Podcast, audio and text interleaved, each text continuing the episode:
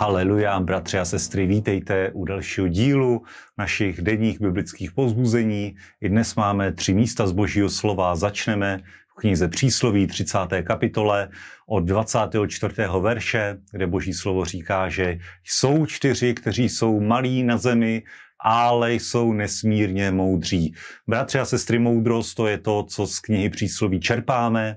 A čerpáme moudrost nejenom z této knihy, ale i z božího stvoření. A boží slovo tady upírá pozornost na mravence, na damany, na kobylky, na ještěrku. A můžeme číst, v čem je eh, toto stvoření moudré a co může být i inspirací pro náš život v odlesku toho, jak Bůh učinil tyto tvory. A ve 32. verši čteme, jestliže jsi jednal bláznivě tím, že se vyvyšoval, nebo jestliže jsi zamýšlel zlo, dej si ruku na ústa. Amen. Bratři a sestry, kniha přísloví je jich 31 kapitol, vidíš to na každý den, máš jednu kapitolu, každý den v měsíci můžeš 12krát za rok přečíst celou knihu přísloví, neustále z ní čerpat moudrost.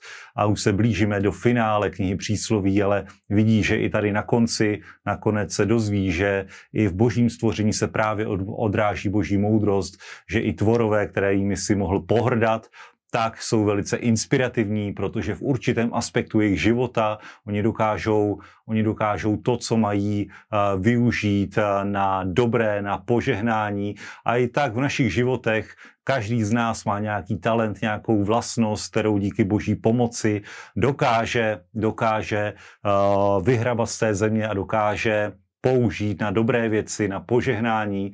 Takže pokud si se povyšoval na někoho jiného, pokud si někým pohrdal, tak uh, každý jeden je pro Boha užitečný, i ty si pro Boha užitečný, dej si ruku na ústa, hledej poklady nejenom v sobě, ale i uh, v životech ostatních lidí, kteří jsou ti na blízku. Uh, to je v božích očích správné, to je moudré a to přinese požehnání nejenom tobě, ale i širšímu okolí. Amen. Haleluja. A další místo z Božího slova je zjevení Jana, poslední kniha Božího slova, poslední dějství eh, lidských, eh, lidské historie od 9. od 9. kapitoly do 10. kapitoly, eh, kde je popisována pátá a šestá polnice.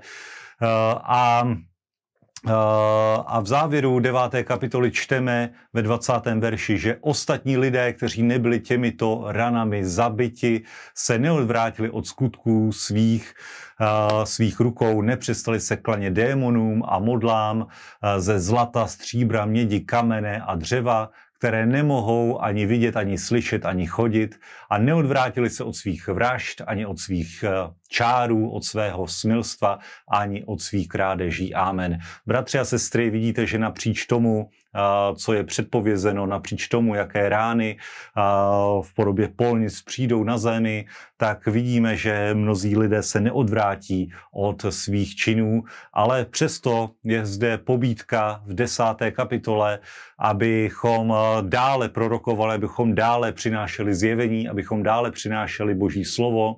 A v jedenáctém verši říká, říká anděl, musí znovu přinést proroctví mnohým lidem, národům, jazykům i králům.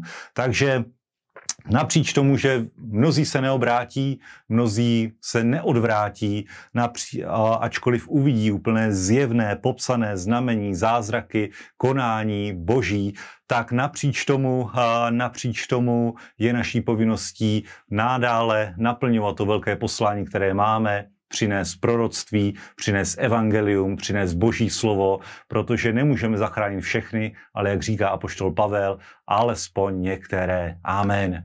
Haleluja. A poslední místo z božího slova, které, na které se nespodíváme, je z knihy Ezdráše, proroka Ezdráše od druhé kapitoly a až do čtvrté kapitoly, kde čteme takovou tu velkou slavnou chvíli, kdy začíná být obnovován oltář, byly položeny zák- chrámové základy a mnozí z těch, kteří se navrátili a pamatovali si starý původní zbořený chrám, tak teď plakají, teď jsou úplně dojati a je to velmi, velmi silná chvíle, kdy se znovu obnovuje bohoslužba, kdy se obnovuje chrám, kdy se obnovuje místo, kde se Izrael bude setkávat s Bohem.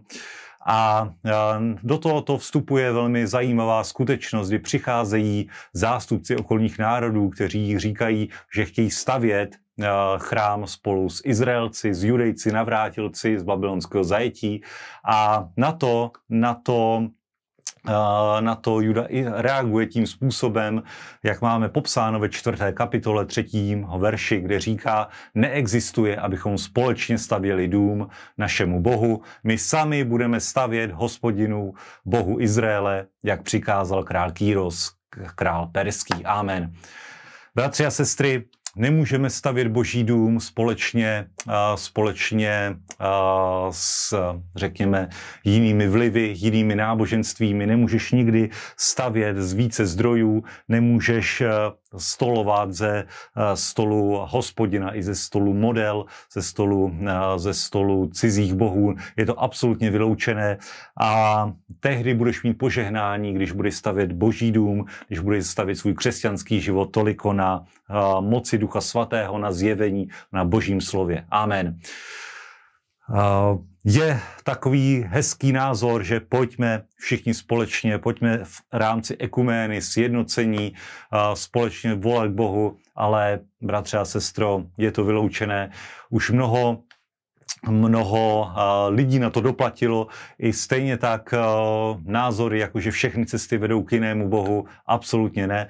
Stejně tak jako v knize Ezdráše neexistuje, abychom společně stavěli dům našemu bohu. Prostě ty stav dům svému bohu, stav svůj křesťanský život, buduj svůj církev, svůj sbor, to neznamená buď nenávistný k okolním, to neznamená pohrdej okolními, ale buď ty tím zjevením, tou čistou pravdou, tím reprezentantem Božího království, které nedělá kompromisy s jinými náboženstvími, směry, názory, ale ví, že je založeno na pravdě, nenechá tuto pravdu nikým skalit, nenechá ji nějakým způsobem mixovat, jenom aby vyhovilo světu, ale stav hospodinu v dům, obětuj na jeho oltáři, obětuj svůj čas, své finance, svou moudrost, buď s hospodinem a uvidíš, že se to dalece vyplatí a že budeš solí, budeš světlem a budeš tím největším svědectvím i pro ty, kteří jsou někde v pološeru, kteří tápají ve tmě a to ti přeji i pro dnešní den. Buďte mocně požehnaní. Shalom. thank you